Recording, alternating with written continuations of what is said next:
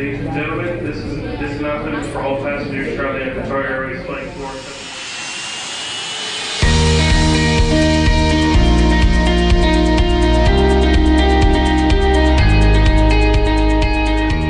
Welcome to the Hold Room with ACC, a quick update on all things relating to airport development as well as the Airport Consultants Council.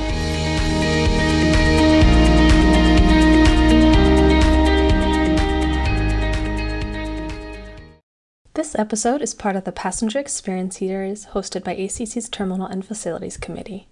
In this series, we are collecting the experiences and perspectives about the future of passenger travel, including changing demographics, such as the U.S. population aging and becoming more multicultural, new technologies, labor and supply chain shortages, and what the future may have in store.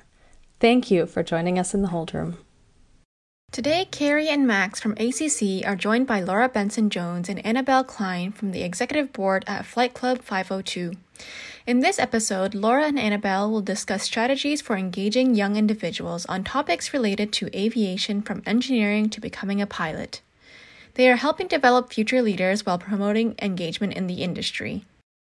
Welcome back to the Hold Room, everyone. Today we're very excited to have Laura Jones and Annabelle Klein with us from Flight Club 502, based out of Louisville, Kentucky. Hi, I'm Laura Benson Jones, and I'm an airline transport pilot.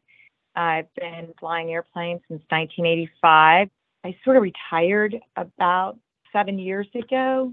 I work part time as more of a consultant for aviation, aerospace education, and for corporate air travel and we started a nonprofit here in Louisville, Kentucky called Flight Club 502. And it's been an amazing volunteer opportunity. We started Flight Club 502 in 2015 because those of us who were retired from the aerospace industry wanted to make available lessons in aviation to inspire teenagers to really excel at science, technology, engineering, and math. And we really wanted to inspire the teenagers to be leaders for America tomorrow. And for us, that meant reaching down and lifting up those 8 to 12 year olds because they're watching the older kids. And we think it's important for our teenagers to take on the responsibilities of being a leader. And the last piece we built in to Flight Club, there are four fundamentals of Flight Club. The fourth piece is patriotism. It's been an amazing journey. We started with eight girls, October of 2015, and my sons said that why is it that only girls can fly and why is aviation so gender biased? They didn't understand that really most of the commercial aviators are male, but nevertheless, we decided not to be a gender biased organization and we brought boys on. Today, our organization has 400 members ages 13 to 21 and those kids served an additional 1,200 kids outside of our organization through outreach programming last year. And I'm Annabelle Klein. I was the first president at Flight Club 502 when I was a junior in high school. And it's just insane how much it's grown. It's really become full circle. I got my private pilot's license 2017 and then I went off to college, did my thing in Nashville and when I got married last year, I, we moved back to Louisville and just fell back in love with this organization and it's a full circle because now I work here full time, which is a dream come true. It's the most fun job in the entire world. I get to hang out with all these people that love aviation, inspire these teenagers and be a mentor towards them I get to see airplanes every day and get to talk to really cool people that know a lot about the aviation industry.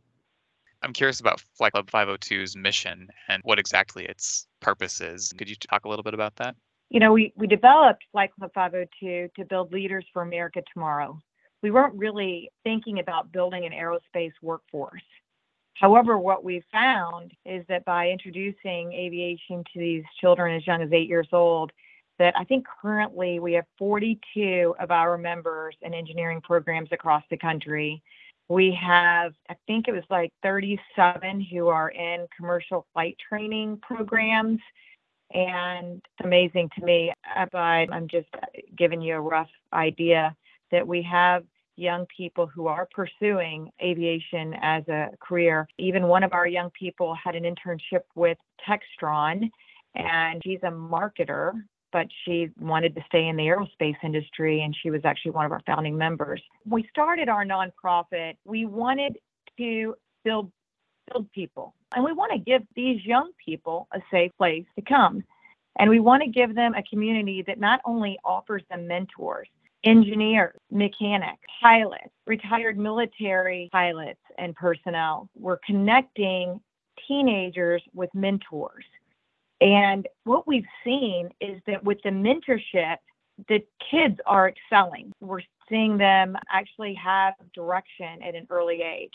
And they seem to really care about the younger gen and that peer to peer mentorship that the teenagers do for their younger generation, the 8 to 12 year old junior flight club, has been really amazing piece to this.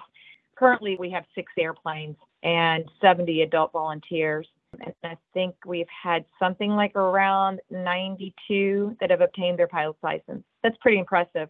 Oh, that's very impressive. What do you think are some of the challenges for young people to get involved in aviation, whether it's being a pilot or other aspects of the market, but just from your experience interacting with children who are interested in this line of work, what are some of the challenges you think they're facing? That's part of the reason we started Flight Club 502 is because this original group of eight girls, we wanted to fly. And luckily, I knew Laura and we all had a connection to her. And she's like, okay, round you all up after school and we'll start a little club just talking about ground school stuff. It's really hard for people who have no connection to aviation to get involved. And that's part of what Flight Club 502 does. We, with all these outreach programs we do, we tell them it's an available resource and we are here to help you find your path. I agree with Annabelle. I think it's just about exposure. We're open to all kids and this program offer outreach to elementary, middle school, and high schools. And as a result, we have kids from every economic background. We have girls and boys. We might have more girls than boys it's here. At least 50 50 girls and boys, which is incredible the biggest, the most important piece to our organization are our volunteers because volunteers make this opportunity available for the kids in our community. And a lot of the kids are first generation pilots. I come from a family of pilots, but most of our kids, their parents have never touched an airplane other than a big commercial jet that they go to Florida for vacation in. I think that's also really important is to bring in new pilots and expose as many kids and teenagers to this industry as possible. We don't care if these kids become pilots. We just want the kids to do well in school because if they do well in school, they might be able to be an engineer and build airports. Yeah, we're always looking to add to the aviation workforce. You both started talking about this gender equity with respect to the aviation industry. You know, Flight Club 502, it's about 50 50. That's quite impressive. What kind of structural barriers do you feel like are in the way for people who are not men to get involved in this industry? Why does that happen?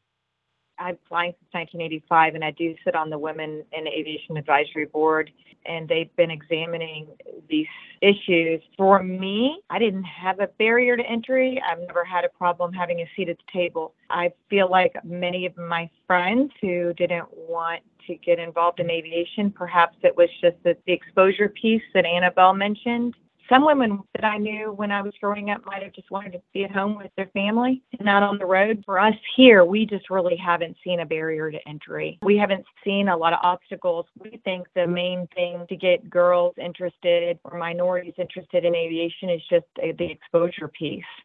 And my mentor, like I saw Laura and I was like, oh my gosh, she's awesome and she's a pilot. I grew up with a woman pilot and her sons were thinking, oh, all pilots are female. Like it's just isn't it your POV? Everyone's point of view is different based on where they are. So that's why I hate to weigh in very strongly because I definitely think that there are people who have had different experiences than we've had here in Kentucky. But here in Kentucky, the kids literally think it's normal. They think all kids fly. That's awesome. Normalization of it doesn't matter where you come from or what your background is. If you're interested in aviation, then you're interested in aviation we're hoping that our one touch of picking kids up in an airplane or showing them that they can build a plane will positively impact them because we know that those touches they get from their peers in school could be negative. And we know that teenagers, their number one influencer, it's not their mom and dad, it's their peers. And we have to understand that if we want to see a better workforce, then it's going to require that all of us step up to the plate and find a place to get involved where we help build our teenagers and we give them the mentorship. We're reaping the benefits of the kids in our community because it's a ripple effect. These kids are going out, they are positively influencing the kids in their sphere and the younger kids. And that ripple effect goes out over our entire community. Are there any other models that you guys have based this organization off of? Like other examples of types of nonprofits that are doing these similar types of work? No, we started this nonprofit. We were thinking more of a junior achievement model. The young people actually run this nonprofit. When we first started, and still to this day, we have the finance committee, and those are teenagers. The teenagers are the ones that created the budget for 2022. Now, they didn't do it alone, they did it with adults who sat with them and taught them how to create a budget. It's a little bit like if you come to Flight Club 502, I don't know if you ever watched any Star Trek. There were the where the women were running the planet, these kind of shows. Well, this planet is run by teenagers. So if you arrive, it'll be a teenager that will greet you. And it's a teenager that's running the facilities, managing our front desk. It'll be a young person that will give the presentation on the 2023 budget. The teenagers are running fundraising. And I think the young person that's running our fundraising program right now. She she's a junior. She's running our fundraising effort right now, which we're raising money to buy new equipment, new Diamond 20 aircraft, which is what the Air Force Academy uses to train their cadets. And she's hoping to clear 250,000 from the raffle. Teenagers can accomplish great things, but they just need the mentorship. Yeah, they need for us to trust them and kind of double check after them. But us handing them that responsibility makes them grow into that position because a lot of times these kids have never been asked to be a leader of something. Definitely. With that, thinking of like the future leaders, with these kids that you work with in your program, once they are done with the program, how many get involved with aviation? And do you believe that they're impacting some of those labor shortages or influencing the market? it was not our plan. I mean, our plan was to use the airplanes to get people here to build leaders. But what we're seeing is that what we're doing is workforce development. And our state has actually recognized our program as a workforce development asset. We're recognizing it through the numbers of our members who are going into aerospace industry. I think we're seeing close to 60% of our members are sort of tracking that line in one way or the other. So it's really cool. I mean, we've started in 2015, and after the seven year period, to see the kids that were 13 years old then and now becoming young adults and going out into the aviation industry just warms everybody's heart. It's incredible what they're doing now because of the experience they had at Flight Club.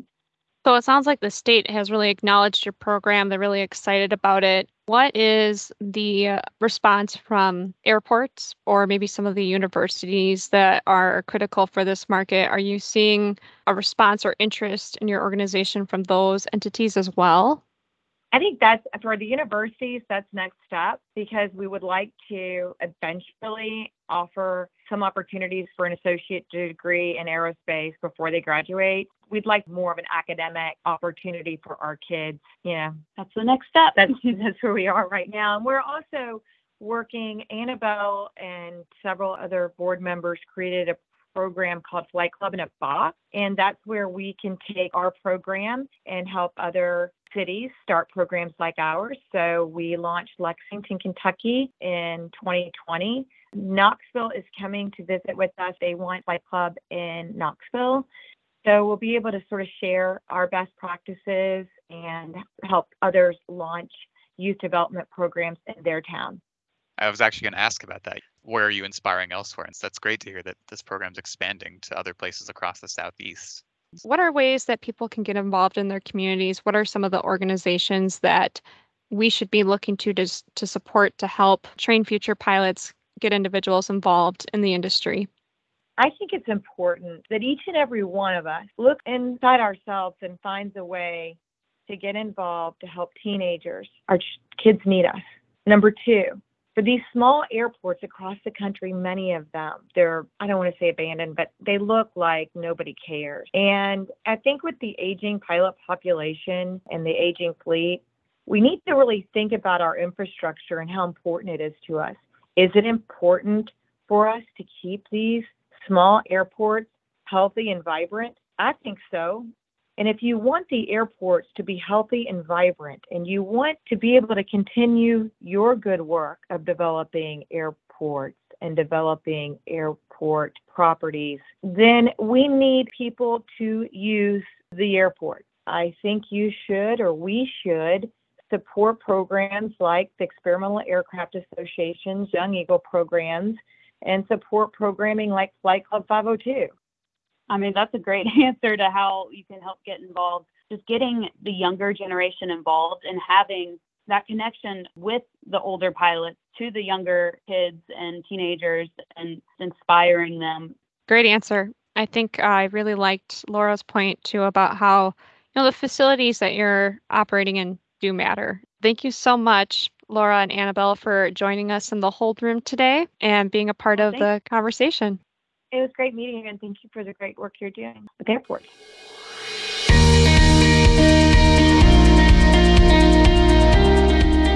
Thanks for joining us in the Hold Room for this special podcast series exploring the new passenger experience. You can find more from this series on the ACC Training Hub. That's training.acconline.org backslash the dash hold dash room or wherever you get your podcasts, including Apple Podcasts, Spotify, Stitcher, etc. Follow us for more content from the Airport Consultants Council. You can support this podcast by leaving a rating or review and by telling your friends and colleagues about the podcast. Thanks again.